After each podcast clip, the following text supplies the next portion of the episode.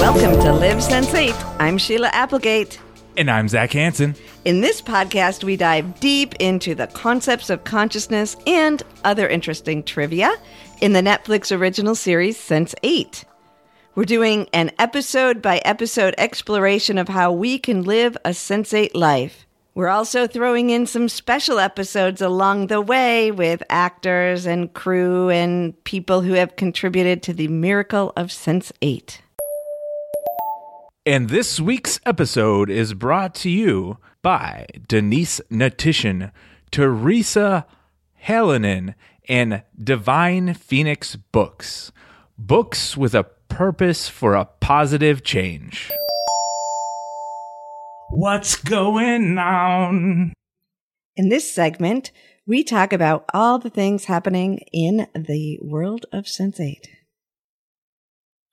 It's Netflix Life Madness.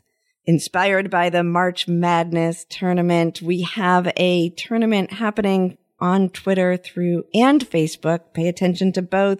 Be sure to vote on both because Sense8 is making its way up to the Sweet 16 and hopefully all the way to the top. Woo! All right. And we also have a global cluster map going around. So check that out. We'll have the links for these on our Patreon, but you can check in and say where in the world you are. And I will tell you it is very full. Look for the tag that says Lafayette, New York, because that's me and Zach. There's also a now a replay. We had the global meditation of last week and had a wonderful turnout. And now the replay is available, a Sense8 inspired meditation for you to listen to at will. Also, we'll put that on our Patreon. And we want to do a special thank you to Dee Dee Torrens for subscribing to us on Patreon. Let us dig in to episode seven of season one. WWN double D. What does that even mean? All right, that was directed by James McTeigue. It was written and created by Lily and Lana Wachowski and Michael J or J. Michael Straczynski. Yeah, so the title this time, I didn't know what that meant. And of all of us, I should be the one that knew. I was a Nancy Drew reader when I was a kid, kind of. I don't even know who Nancy I Drew know. is. But they're making a reference to Nancy Drew, who is a, um, it's an, it's a novel series for children from back in the day, old, like older than me, but they were still around. And they are, um, spy kids that are undercover or spying and figuring something out. Nancy Drew solves mysteries. So I guess that the play and the focus that they're putting on is um, Anita and Neets start to solve some of the mystery together. Was that the double D? In the It title? actually, what would Nancy Drew do is how that comes up. WWN double D. So what would Nancy Drew do? Okay. I don't know if that's a phrase. I actually Googled it and it seems like it might have been out there before Sense8. So maybe it's something I just didn't know about. So if you're out there listening and you have a bit of insight, more than I have personally, please help me out here and give me a message on Twitter. All right, let's look at what everybody's doing. Oh, we have a special guest with us here today. We do. Martin Erhardt is here all the way from Argentina to sit in the studio with us and record this episode of Live Sense8. Is that the most awesome thing ever? Yes, it is. We are here live. Welcome, Martin. More Sense8 connections in the real. yes, we picked Martin up yesterday. He, you've been traveling. Yeah, I've been traveling. Uh, I went to San Francisco before this trip. San Francisco to New York, and then not just New York City, but we brought you all the way up in here to snowy country of central New York. Yeah. And Here it's very cold. it is very, very cold. Lots of snow. We we got a little snow snow snow storm for Martin too. I'm getting used to it. it's the power of the Sense 8 because it was not so snowy a week or two ago, and we were anticipating Martin coming. And it can be kind of muddy here in March if it's not snowy. And the, the trees are still brown because the leaves haven't come out. So I thought to myself, it would be nice if it snowed for Martin because it'll be prettier than the March mud. And the power of the Sense8 kind of gave us like three feet of snow. so I was thinking a dusting, but three feet is pretty impressive, right? really beautiful. Yeah. All right. So now let's get into the episode and what's going on with all these sensates. Well, we have Sun. She's kind of getting acclimated to prison, having some tea with the ladies. Isn't that awesome? She's having tea in prison with the ladies. like, that's so cool. And at first they seem like they're going to be all like, what did you do? You know, they make it seem like they don't approve. And then they're like, good job. they were so proud of her. Very proud. But then there's still the dynamics within the prison. We see a little bit of the women, the hierarchy, and the bullying in the prison too. But we're getting acclimated to that. That's pretty cool. Then we got this is really cool. Riley gets to go home and see her father. She does, and that relationship seems really special, doesn't it? They- He's so happy. But before that, we have a pretty cool scene. Capheus and Riley on the airplane. Now, Martin, when you were flying, did you think of that scene? Yeah, I thought of all of you that I was going to meet you, and it was like, wow.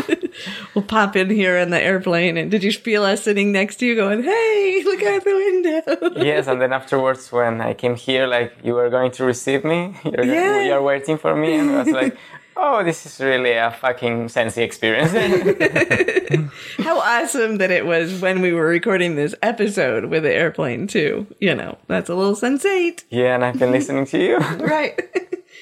and then Capheus is also um he watches Amondi, Silas's daughter, do this stem cell therapy, but then he gets invited to her birthday party, and that's kind of an interesting paradoxal scene, I would say. Yep. There's kind of a discussion about love and that and, and loyalty that goes on in there too. So, Love being a weakness. is it a weakness or a strength? That's kind of the dialogue. It's a pretty powerful dialogue. But we get to see that he's still a gangster, He's definitely still lopping off some hands, yeah. Biblical style. Yeah, there's that contradiction of this little girl's birthday and such a great daddy, and then talking about love, and then he cuts off someone's hands. It's, it's like he, he even put an apron on, so he's a butcher. You know, it's just kind of Ooh, Dr. Metzger, Right, the butcher. the butcher. Interesting. That's really incredible. Like that character shows like the ethos, like the love that she has with her daughter, and mm-hmm. then afterwards, like his best part, like being so cruel. With right someone. And it's it's a interesting cruel because it's removed and he's showing Capheus and that person betrayed him in something that he didn't believe. It's pretty layered which they always do right? Because the person that he's punishing watered down the drug. So it's not only silas's reputation but silas knows that it, that, that the watered down drugs are dangerous. So this it's this kind of mixed thing. Plus he's really upfront. Like, you do this, this is what's going to happen. Like, that's what he's telling Kathy is don't betray me. And it's just business. it's just business. And he's like, he knew what was going to happen when he made that choice. And so his point is that somebody that doesn't have someone they love and care about would be more likely to not only betray, but to want to go for the money and stuff. So I don't know. It's, it's interesting because he's never black and white. it's never black and white. Yeah. Then we have so this episode really gets it kind of it gets heavy for the characters. They have some real big issues that that hit home for a lot of them in this episode. And we have Lito, Hernando, and Daniela. They come home to find Joaquin in a mask. He he has the mask of the Baganator. Is that's the evil wrestler that we saw in the last scene, and he's uh he's drunk and he's feeling a lot of self pity. Yeah, and he talked about being mad, and then he said, "I'm not mad. I'm sad." That was an. I'm not the mad man. I'm the sad man. Interesting lines with him for sure. We'll go in a little about that later, maybe, but interesting character there too. Don't A you bit think? crazy, man. He is a little bit crazy. Oh, for I sure. can, I can't imagine myself entering my house and having him there. No. Like they didn't even talk about that really either. Like how did that guy get into Lito's house is like electronic security. So he had to have had some privilege to get into his house. I know he's a thug and he does these kind of things, but it's, it's not like it was a lock in a bolt he lock or something. shared he shared uh, Wolfgang's powers and got in. Apparently. that's a future episode. We find out he's actually. Oh, no, yeah, I'm, I'm kidding, kidding, kidding. Season three, another cluster. So yeah, but um, that kind of goes even more crazy because he steals Daniela's phone, and that's when the huge betrayal happens. In a sense that Lito, Lito's whole life changes because she was filming. That's a little bit of a violation too. There, yeah, that, well, that episode was all the last one we talked about privacy and not having Right. privacy and unity consciousness and stuff, and having to deal with who we really are and being authentic in front of the people, you know, the, the entire world. So Right. it's not an easy thing yeah. So now Lito's everybody judges everybody. right. So we'll see what happens with that. Yep. And then we have Kala. Finally, Kala. Oh, persistence is key. She finally starts to relax into whatever this crazy thing with Wolfgang is going on. She does. He's trying to deal his demons, her demons. right. She's facing her demons Yeah. and and He doesn't look like a demon in s- clothes now, right? He's uh, sitting outside. Right, he's he's got clothes on. now. Oh, you're not a demon now. because you have clothes on.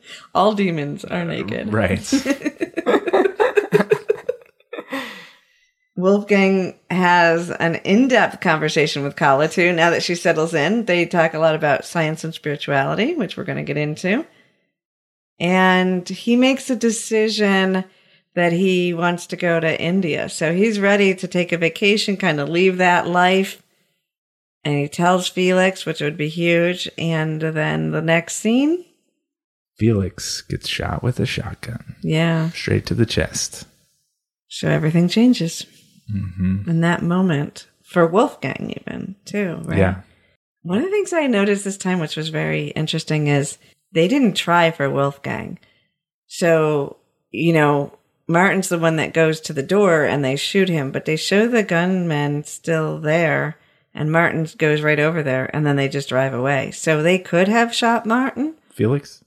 Felix got shot. What did I mess up names? Yeah, you said Martin. Oh, Martin, you're now Wolfgang. No, I'm not. Even I- he's Felix. I was, did I do that like Yeah. multiple times? Like Yeah, you're you just did. It's totally. okay. we we shifted may be like of the similar. Yeah. Frequency. Yeah, Who did you? Did you do the as we are, quiz? we have. The, I have a German um, surname. There you go. That's what it was. That what it was. Martin's a German name too, isn't it? Yeah. Anyway, no, I just messed up. I mean, just so excited you're here.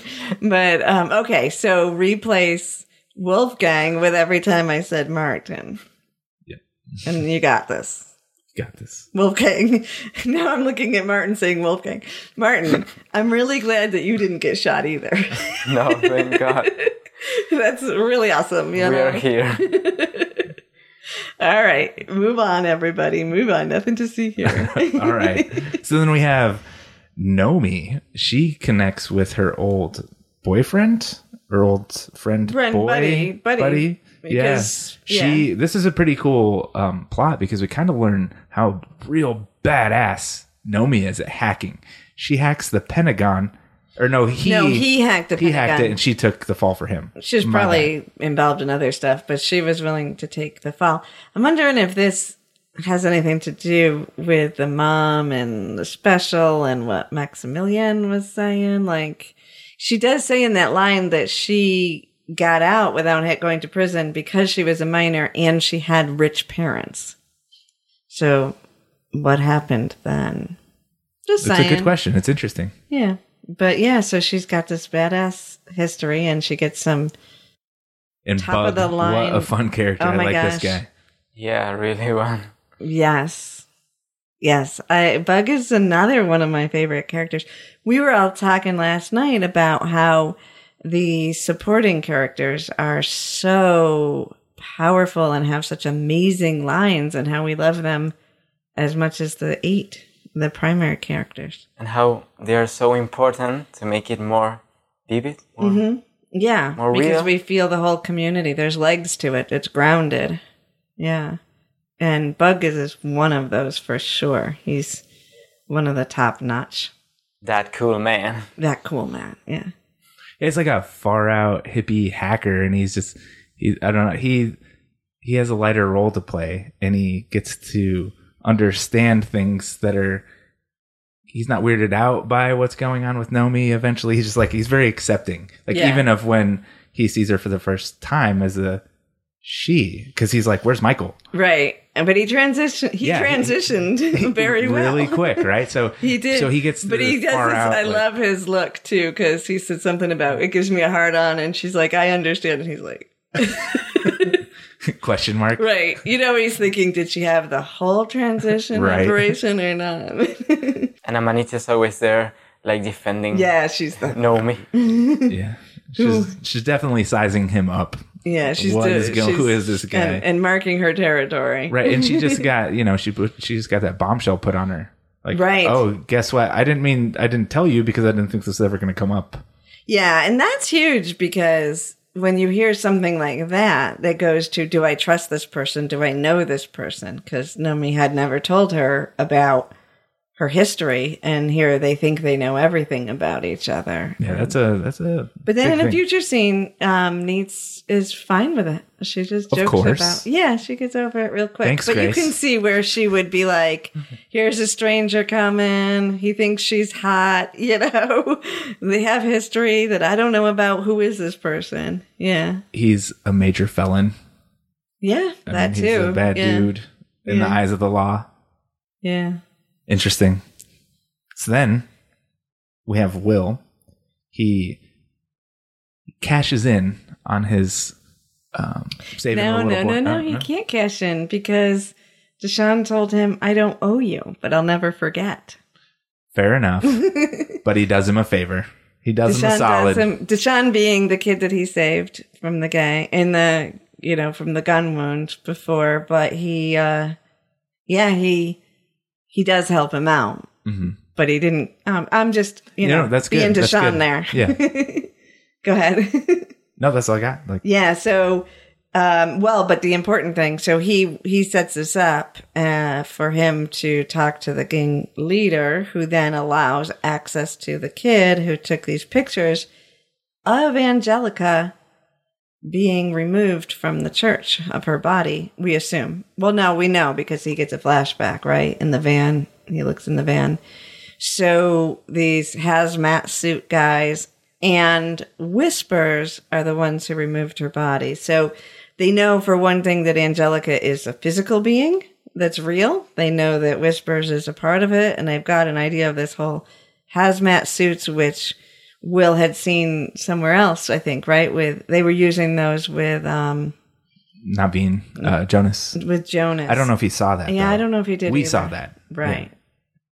We only know what the actors know, right? Yeah.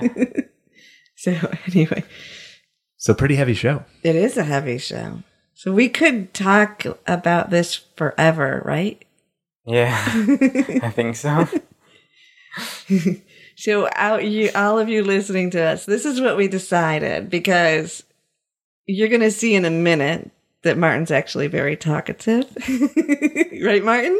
right? and you're going to hear his voice get more heated because we have just spent hours and hours having these in-depth discussions around the kitchen table. So we know how the three of us can get talking. So we decided for this episode, we picked a few important clips that can that kind of point out some pretty powerful topics, and we're going to just play you the t- the clips, and then we're going to all chat about our thoughts on that. And that's how we're going to run this episode. And here we go. There was a time when people who heard voices were considered saints. It wasn't a sign of madness, it was a sign of the miraculous. And there we go. That's Grace. And you just spent some time in San Francisco. Did you hang out with anybody cool, Max? Yeah, I've met Yeah? with her. she was really cool. She's incredible. Yeah. A real human. A more real- than more than an actress. yeah. So tell us a little about the experience. Well, I've been with her, like traveling around the Sense8 locations. So it was a really great experience. What a treat. being there. What are some of the locations you saw? Well, we went to her house, her fictional house. Uh huh. Then we went um, to the where Nomi escapes from the police when she takes the bikes down the road. We were down to the Castro. We were down there traveling all around that place. Uh huh. It's like the LGBTQ neighbor. Let's Uh-huh. say it's really cool. Very nice. So, would you say she is like her character, Grace? Yeah, I think she's. He has a lot of her character inside her. That's why they chose her. Yeah. Nice. So, okay, what did we think of this line? What do you think of this line? Ooh. about saints. They used to hear people, and that was a good thing. And now people who hear voices are crazy. Right. Well, I hear a lot of voices, so I'd prefer to be a saint. but actually, now that I'm thinking about it, either way isn't really great because it should be our natural state. So whether we call them crazy, well, first of all, I've always thought it was crazy. We talked, we talked earlier about how it was, we were all pretty much raised kind of in a, a traditional church. Um, but I remember, um, you know, in Sunday school, you're taught your Jesus is your friend and, and, you know, the angels are here guardians and they're here watching over, they're by your side. Then I get older and I started opening up to meditations and kind and communicating with these angels.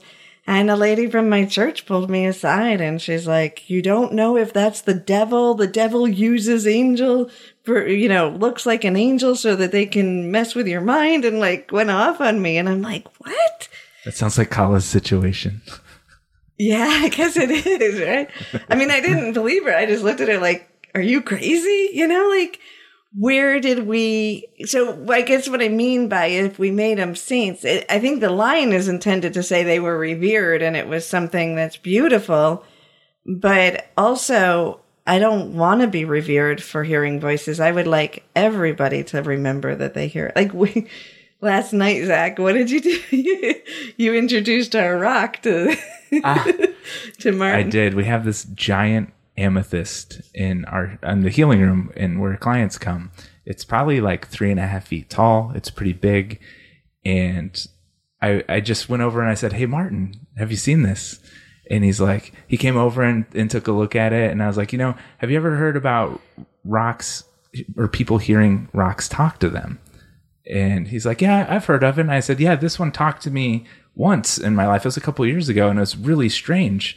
And so we had this whole dialogue about hearing voices. And then the, the rock, I call him George or Geo, he actually was very excited that Martin was here and he just got so vocal to me. And so we had this conversation too about how we actually are able to hear those voices. Okay, so now you guys can vote. Is Zac a saint or is he crazy?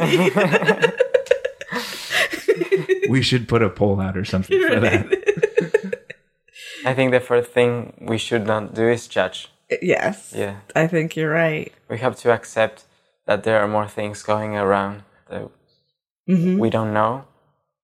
Then- and then it's part do, of our yeah. life. It's Right. part of our journey to discover what's going on around us. Mm-hmm.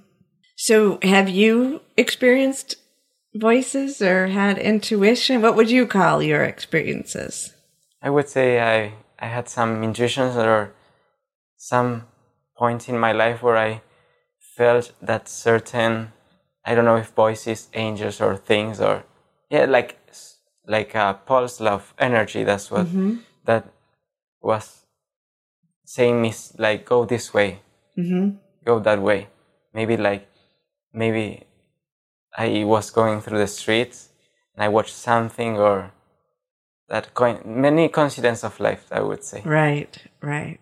that like messages like someone is there's that, that there's that point when you think what are that messages that we have to like receive Mm-hmm.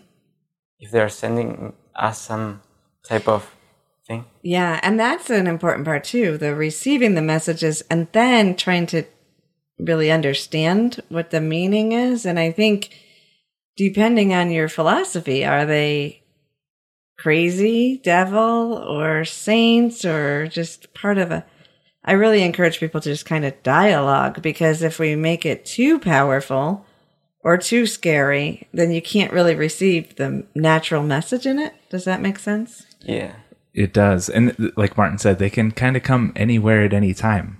Right. So it doesn't have to be in deep prayer or deep meditation. It can be watching a movie or eating some food or taking a walk. Like any time you can get these messages. And I think the, the, the big, so working with you, you Sheila, has been so helpful to me when I've, how I've learned how to interpret intuition and these multidimensional communications or impressions or imp- imprints, but um, being able to not put them so far out of ourselves, right? Like you said, you don't want to be revered as a saint because this is normal.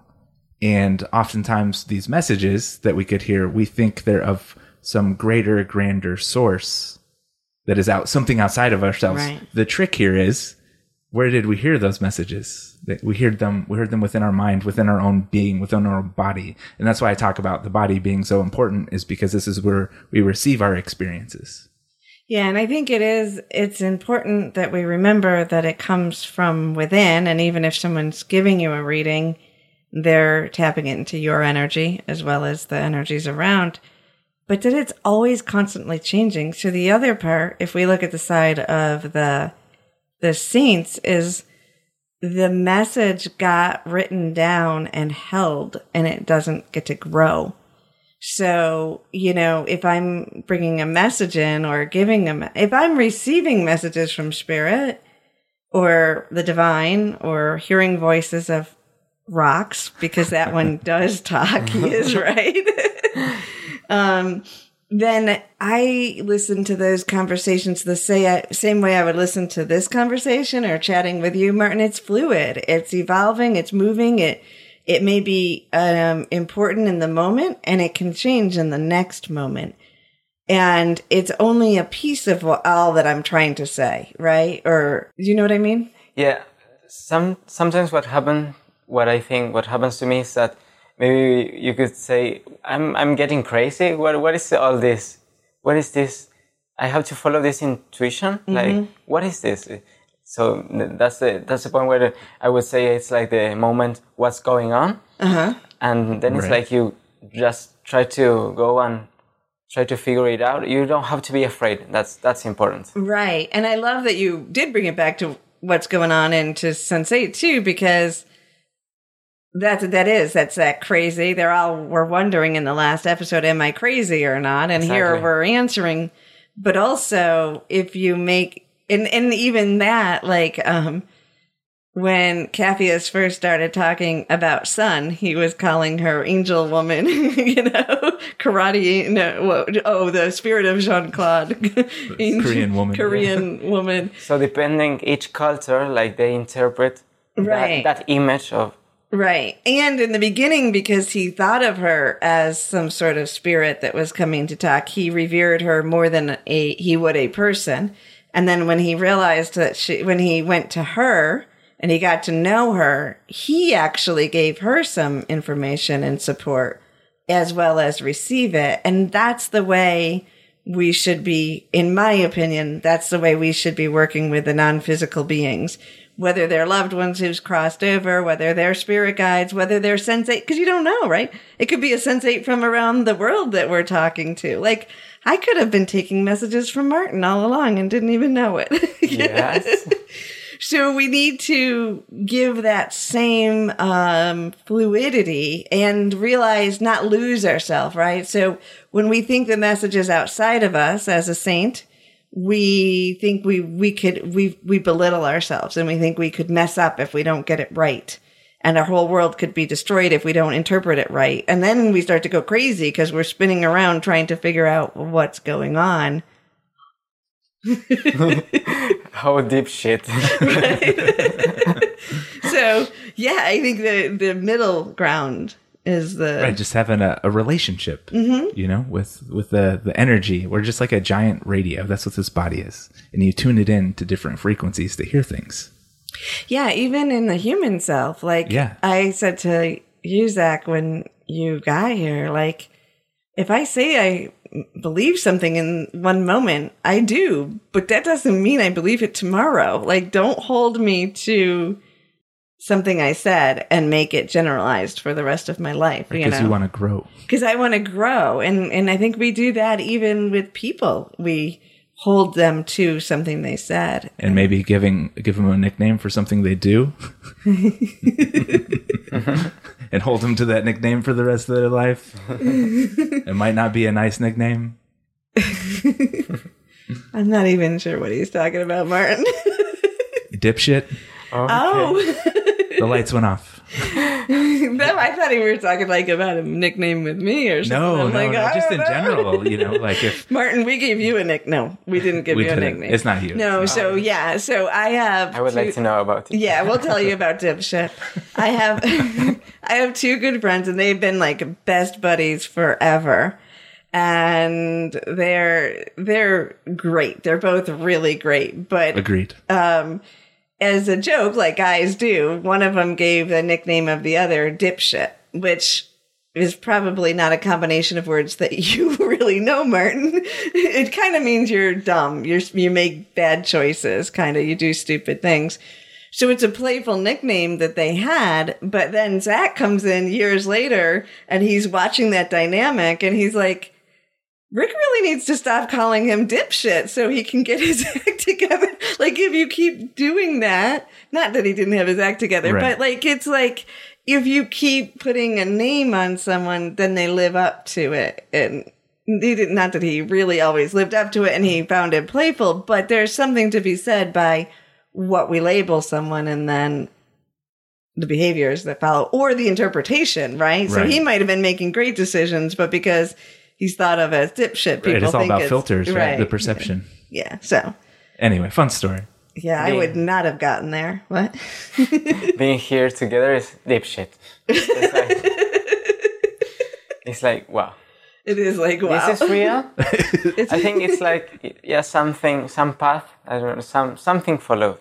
We followed something. to- yeah to reach to, this to point. reach this point and so easily really like think about that you followed your trailer. He saw your trailer and he's like oh who is this guy? I think i'll try to write to this guy. Yep. And then here we are. You're here. And the cool thing about that even is, so Martin, you planned this vacation over a year ago before you even knew you were going to be out here doing what you're doing right now, right? Exactly. It was just uh, holidays, and now like I took this trip and decided to make more than a holiday and make a project and a whole movie. Started planning the new ideas. nice Yeah, that's awesome. And you also came, not only did you get to meet Maximilian, but you also originally started the plan to meet another sensate that you connected to. Exactly. I came here to meet Belkis Balaguera, which was the my partner in the WhatsApp video song, the tribute.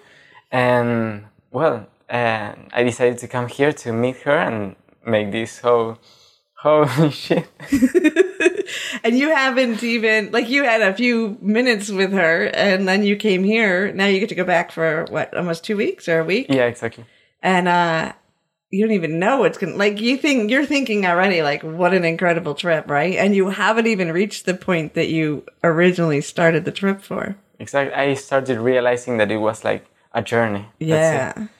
That's very cool. That is cool. All right, so should we go on to a next clip because we could talk forever? Mm-hmm. Yeah, we could, and we have been, and we will continue to talk more. Here we go. Mm-hmm.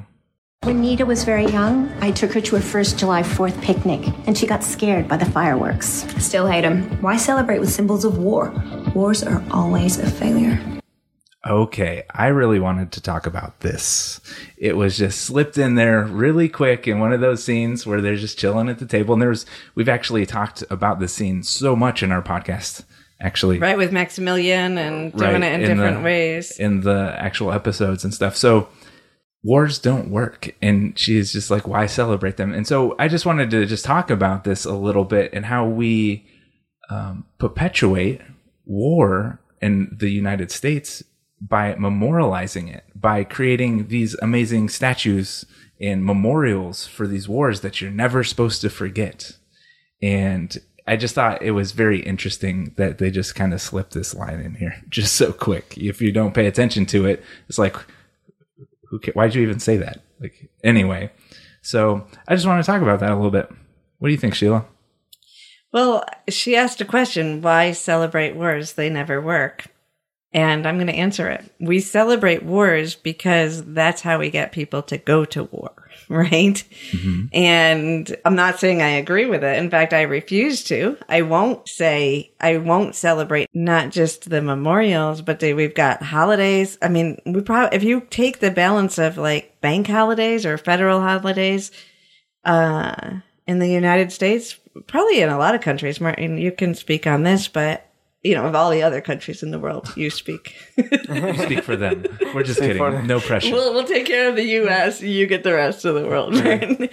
um, but I think that the common thread is the only way you can have wars really is with soldiers. Although I guess now with equipment we might move beyond that. But basically, you have to have people believing in wars. Wars have nothing to do with. I mean, originally it was about fighting, like animalistic fighting for your territory and survival, and that was just part of nature. But we celebrate wars and forget we're celebrating wars as some, or if we don't believe in wars, you're not patriotic. It, it's talk about crazy. yep. It's crazy making. And a lot of the beautiful parks are actually like war, like we save the land where the war was fought. Like this battle happened on this land. Let's put up a beautiful park. Weird. It is weird. I think they want us to. The memorial represents something we don't need to do it again. Like, it's something for us to remember that to make something different. Uh, does that that's do you think that works though or do you think it keeps it going do you in, think in it, my country, it does for example, there's this is good to know yeah there's a memorial uh-huh of the 70s, um, and yeah, I think it's that way. so what is that so that's interesting because we talked about the garden of exile where you have a memorial to make it real and feel the yuckiness of it. What a lot of what we experience here and what Amanita is talking about is like our Fourth of July, which everybody has a picnic and gets drunk and watches pretty fireworks, you know, like weird stuff or, or sensationalizing it, but like we're the good guys. We, so it doesn't, it's not the, don't let it happen again. That might be supposed to be in there, but it really is about, well, like right now in our country, there's a chance that we're going to have a military parade go through DC. It's 2018. Who does that yeah, besides like like North Korea? Weird. Seriously. Yeah. Um, apparently maybe I know, now, it's uh, a- I don't know. such a- I don't think it will actually happen, but we'll see. Um, but yeah, so like I see what you're saying that like I think that that's the never forget and looking at that. Do you, so tell us about that memorial and how that works and how it affects you.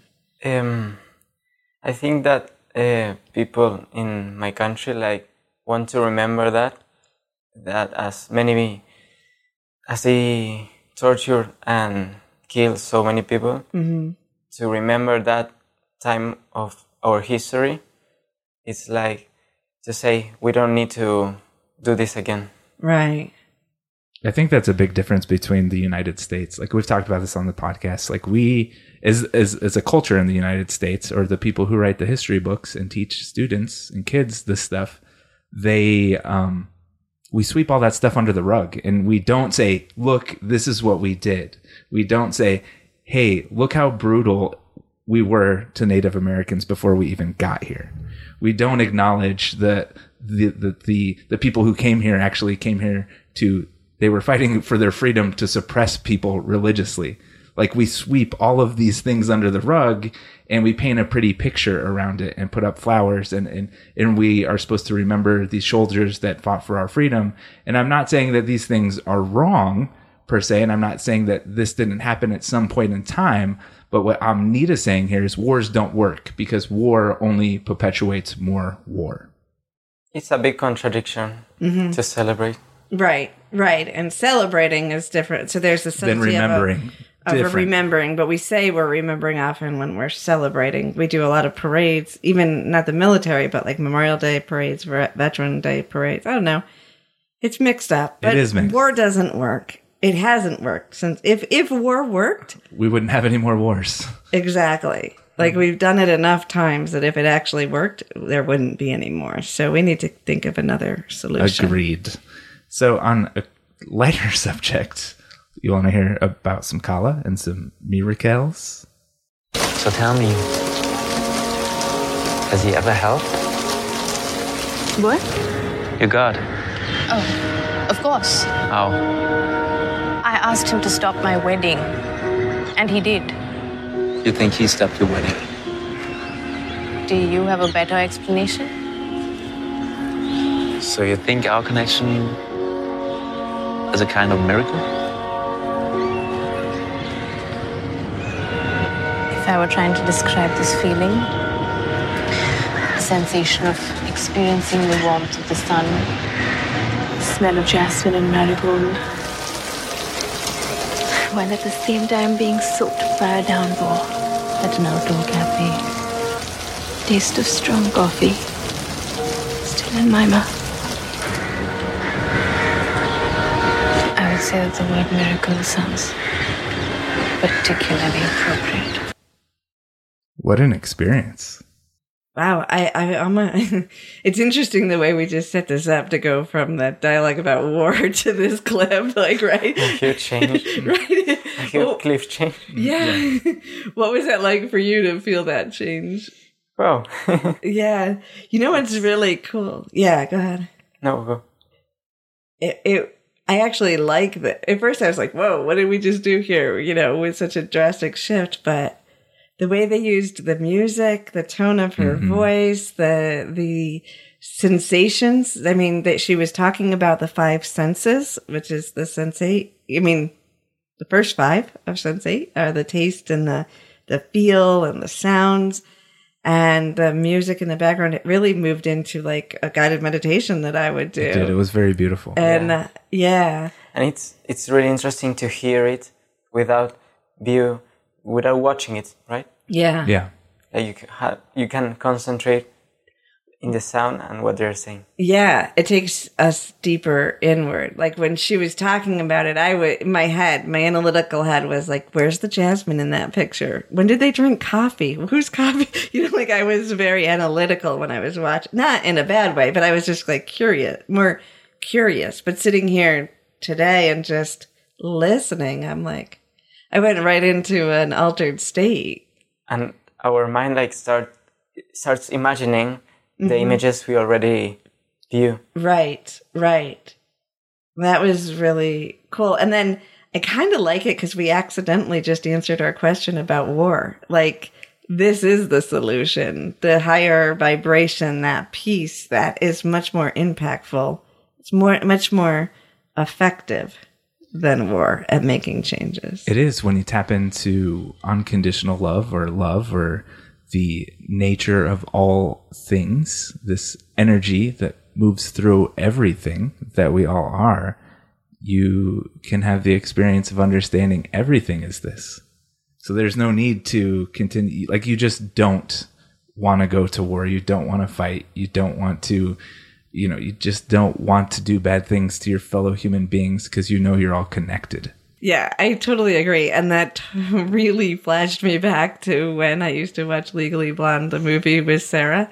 There's a scene in it where um, she's saying they they have a um, like a famous exercise a woman who sells exercise stuff and you know is known for exercise videos accused of um, murder and she's like she didn't do it i know she didn't do it because exercise makes endorphins and endorphins make you happy and happy people don't want to kill people. I mean, it was like basically that, you know? but you just reminded me of that. I know I didn't get that line exact. It's been a lot of years, but it reminded me of, um, that idea. Like when we take care of the rest of ourselves and we Right. are happy, we create happiness, then you don't go to war. You don't, happy people don't go to war. and to be happy with ourselves, but with with other with the people that surround us. That's the important thing. Yeah. Yeah. And I think, you know, we can sit here and say that, and I could see somebody who's suppressed and living in a difficult exterior situation thinking, well, that's easy for them to say. You know, they get to sit on a podcast and talk shit all day. you know? but my life is real, you know, and I agree with that. And at the same time, I can see where that makes you want to make changes, but changes don't ever get made at that level. The changes happen when you're in those situations and instead of fighting, you make a shift and then the, Yeah, I think it's the difference between ch- change and transcendence. So change is something that we can change our situation. Things change, the seasons change, um, but we have such a hard time transcending. That is to be so different that nothing was left that resembles the you that was. I hope that makes sense. So, as a person, so we can change things. You know, um, I forget the actor's name, the drug dealer who chokes out Riley with a bag, and he's talking about violence and how it's so simple and how it does change people, but it's it's not. It changes people in a way that you might get some information or you might subject somebody to your will, but you're all that's that's just going to repeat itself. That's not change mm-hmm. then that those people say, "Oh, well, this is how I get things. I subject people to my will through violence, mentally, physically, emotionally, whatever that may be, or mind trickery." And now they're subjected. I get what I want, and I'm really still not. I don't know what happiness is at that point either, because you spend all of your energy suppressing people. so anyway, um, yeah, Martin. Yeah, it's it's very interesting to the question of saying why do people need to harm another one?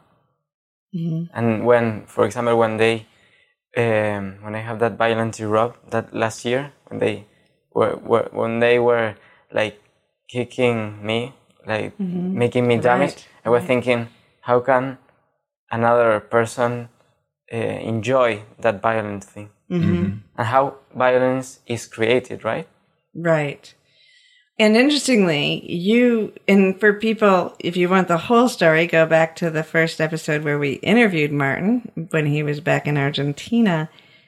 But, you know, in remembering that story, you used that. You were a victim of violence, being beaten almost to death, and in that moment used it for transcendence and shifted your attention to feel the power of the sensate connection and draw everyone in and feel empowered.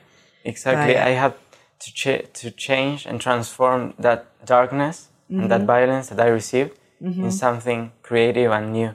Right. And if you had shifted your perceptive, so if your perception was shifted just differently, it could have made you violent. It could have made you angry. It could have made you turn away from, you know, sensate and it could have made you give up on the project or go out and beat someone else up. Exactly. I could be more negative with my life and say why this happens to me Right. and not to other like why is this happening to me and the way you like interpret that and like how you take the negative the positive from the negative that's important.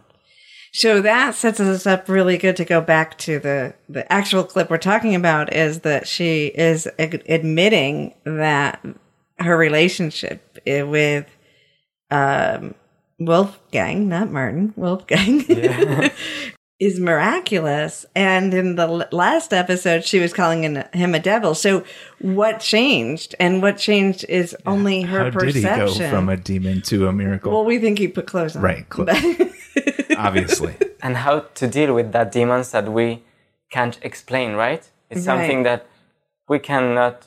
We have to accept some things, but we cannot, um, yeah, realize what's going on behind it. Right. And she had every, she, Wolfgang didn't change. Wolfgang was the same. Kala made a decision. And, and actually, even when she called him a devil, she knew that she had prayed for her wedding to be stopped and that it was, that the God stopped it for her with him. It's it's like Wolfgang represents her unconsciousness. Like, Yeah. Like she is, is pulling her to do something, and she's like debating between the doubt. Yes, he, Right. Yeah, Yeah, he yeah. knows her more than she knows herself in a way. And all the things that she's tried to keep hidden from herself in order to maintain the world, the life that she has, she can't hide in his presence. Right. That's what we do, though, right? We maintain a lie for everybody else around us as we're growing up, for our parents, for the schools, for religious people around us, whatever it is, we're trying to fulfill a lie. And that lie is what we think we should be in their image that they're projecting onto us. And he. and then we can we lie to ourselves, we right. convince and, ourselves that and that's we twist we are. ourselves into knots. And Wolfgang's like, you can't bullshit me. and I'm going to call you out on it because I'm badass like that. Right. And he's just so calm. Like, you know, he was just called a demon in the last time he visited her. And this time he's just like, so you'd call us miraculous? Right. And then she goes into the miraculous too. Like what if you've had sensations or communications or whatever, what is the what better word is there to have she is expanding her she's just not having five senses. I mean, that's a miracle in itself. right. She's having like 10 because she gets his and hers and there's probably one in between that that creates. So it is totally miraculous that she's experiencing this expansion of self. What what more could you call that than a miracle, you know? So for at least her, it's a turning point um, from the last episode where everybody was kind of in chaos questioning if they were crazy. And we get the answers here, kind of. Even Nomi and Neets are settling in and taking action in this one instead of being victims. They're getting a lot more evidence too. yeah. Like in So their proud. in their story arcs and with each other and we had the phone call and Yeah. The sensates are getting more evidence of what's going on. Yeah. they are like acce- accepting their unknown, the mm-hmm. unknown, like mm-hmm. the mystery, Right. as the grace line with Namanita and Yeah. Nomi. Yeah. Yeah. Mm-hmm. Grace is so awesome. Yes, she is. it's like the cast meet the fan. Yeah. And It did you like- have times when you were I actually when we were interviewing her, I almost would revert into calling her Grace sometimes instead of Maximilian. Did you when you were spending time with her, did you ever like I felt like she was Grace. you had to remind yourself who she that she wasn't Grace? It, it was a little bit confusing. It was like, this is real? this is happening? Because you could see Grace within her, right? Yeah, And and all the senses of the in word. all the senses, yeah. yeah. Nice. That was incredible. Yeah. Very cool. she is a beautiful soul, that Maximilian. Yeah. All right, so now let's continue a little bit into another direction, slightly with Kala and Wolfgang. They're still uh, intermingling with each other, and they're on the rooftop now instead of at the Berlin Cafe. They just popped up there. Made me a believer. But you're a scientist. I am. My love for science doesn't preclude my faith. For me, science is another language we use to talk about the same miracles that faith talks about. But one language makes sense, one doesn't. Sense. Like quantum physics, like a particle that can be here and not here, or sense like gravity, a force that no one knows why exists. Only that if it didn't exist, if there wasn't this mysterious attraction, this pull between objects, then none of this would exist either. Thank God for gravity. Thank God for gravity. I love this dialogue. Absolutely love it. Why do you love it, Zac? Thanks for asking, Sheila. well, the biggest thing I like about this is Wolfgang. He says one language makes sense and the other one doesn't. And they leave it up to your interpretation which language he's talking about. He doesn't say science or religion. Yeah, that is true. I know in how she follows but I think that sh- I think that earlier he does kind of denounce his belief in religion. I think that that happened a little. But they didn't mention. They don't mention it in this scene. Okay, cool.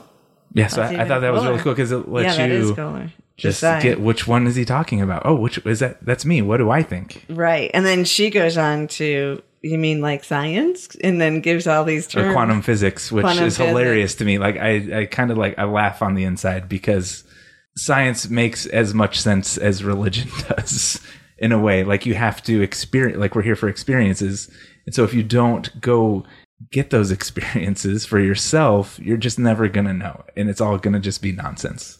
It doesn't matter which way you go about it. In mm-hmm. my opinion, that's my perspective.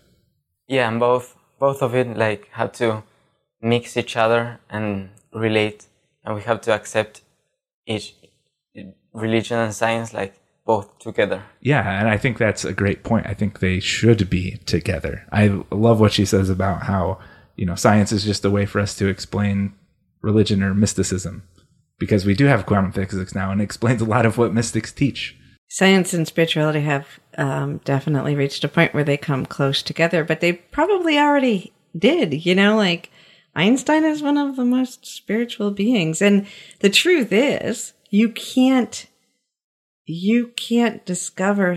You you just can't do. You may use different words, just like she said it, but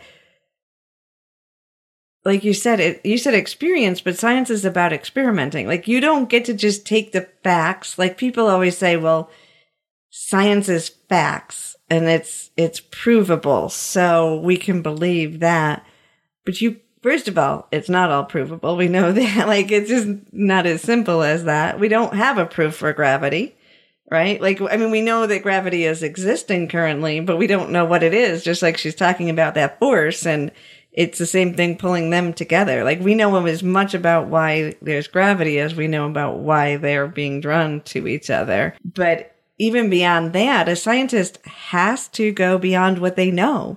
So they have to tap into something that we could call divine or consciousness. They have to tap into a higher consciousness to create something or discover something that doesn't exist. You can't stick to the Or ask the question that hasn't been asked yet.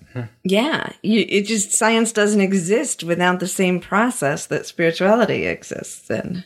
Right. And well, the thing with science is science is never, ever, ever, ever, ever, ever going to be what I'm not going to say religion, spirituality is going to be. And what I mean by that is it doesn't matter. We're always going to have questions and we're always going to find a way to answer those questions by making a new device.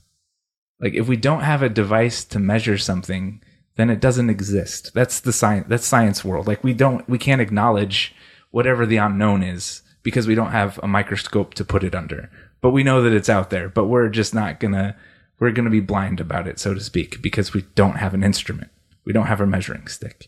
And so with spirituality, you don't necessarily have a empirical evidence of having a, a a linear experience, but you know without def- you can you can know things without defining things if that makes sense you can know the essence in your truth without you are the microscope your body is and this there's tons of methods out there to where you can get into deep inside of your own consciousness and have these experiences for yourself but if you don't go out and do them you're just taking somebody's word for it Yeah, and we have to believe in ourselves to find that spirituality uh, that is out there. Find our like our meaning by finding our own spirituality.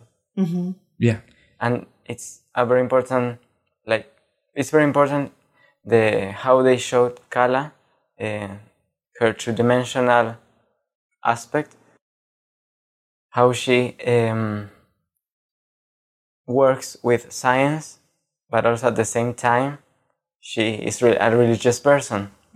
So that three-dimensionality in her character is really great how they they work it out together. Right. you yeah, I wouldn't think it's beautiful. Yeah you wouldn't imagine that a scientist would be a religious person.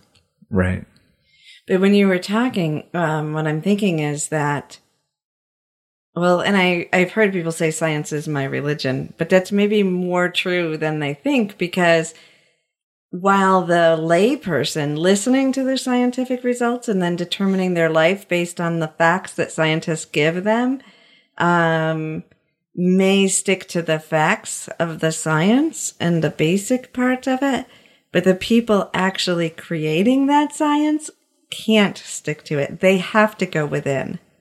They have to have more. They're, so to me, it's like the religions where the people, uh, that might be structuring or like some of the, say, like in the Catholic tradition, all those, um, sacred ceremonial pieces that the priest is doing and then, and keeping to him or her, well, himself, um, may lead th- that person to deep knowing and spirituality into the inner self, but it's not given to the congregation. It's held for certain people. Like in religion, certain people hold the truth and the others have to listen to them.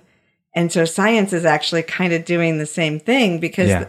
The, people who are giving the science have to be beyond that. They have to be going inward. They have to be going inward and outward in the extreme of like oneness consciousness. Mm-hmm. So it's really quite fascinating. And then to kind of smile as we think of humanity debating the two when they're the exact same with different words. So The same happens with doctors that they are mm-hmm. dealing always with science, like, and with like God. They're like always in that point of no uh, trying to understand if their job may may be a miracle. Mm-hmm. And they don't know. Doctors don't know as much as we like. So again, they know that they're having to use their intuition and the knowledge that they have and try to figure this out. And they know that a lot of the drugs we get, they don't know how it works. So I had a blood disorder, um, years ago and almost died. And that's when it really, and I, I still love my doctor. He saved my life, but it was trial and error. So he's saying that sometimes this works, sometimes it doesn't, and we're going to try this. And he just had to keep trying until it happened. But they don't know why it worked either, you know, like, so they ended up removing my spleen, which works on people sometimes and sometimes it doesn't. And there's a little bit of understanding why it would work, but they don't know where it came from. And I'm not saying that that's every disease. We know more in other things, but it really put it into perspective. Now, the reason he saved my life was because he had the facts of what people knew and the intuition to look beyond to decide what I needed in that moment. So in those cases too, even like with your documentary, you're in your art, you're you can't just stick to the facts. You have to create. You have to listen to a story that's more than that as you move forward, right? Yeah, and I have to go throughout the world and find out. Like, I just been here traveling, mm-hmm. and I'm figuring out some new things. Right. And you're not figuring that out by looking at a book. You're figuring that out by experience and by looking inward, right? Yeah, sometimes that's what we we need to go more.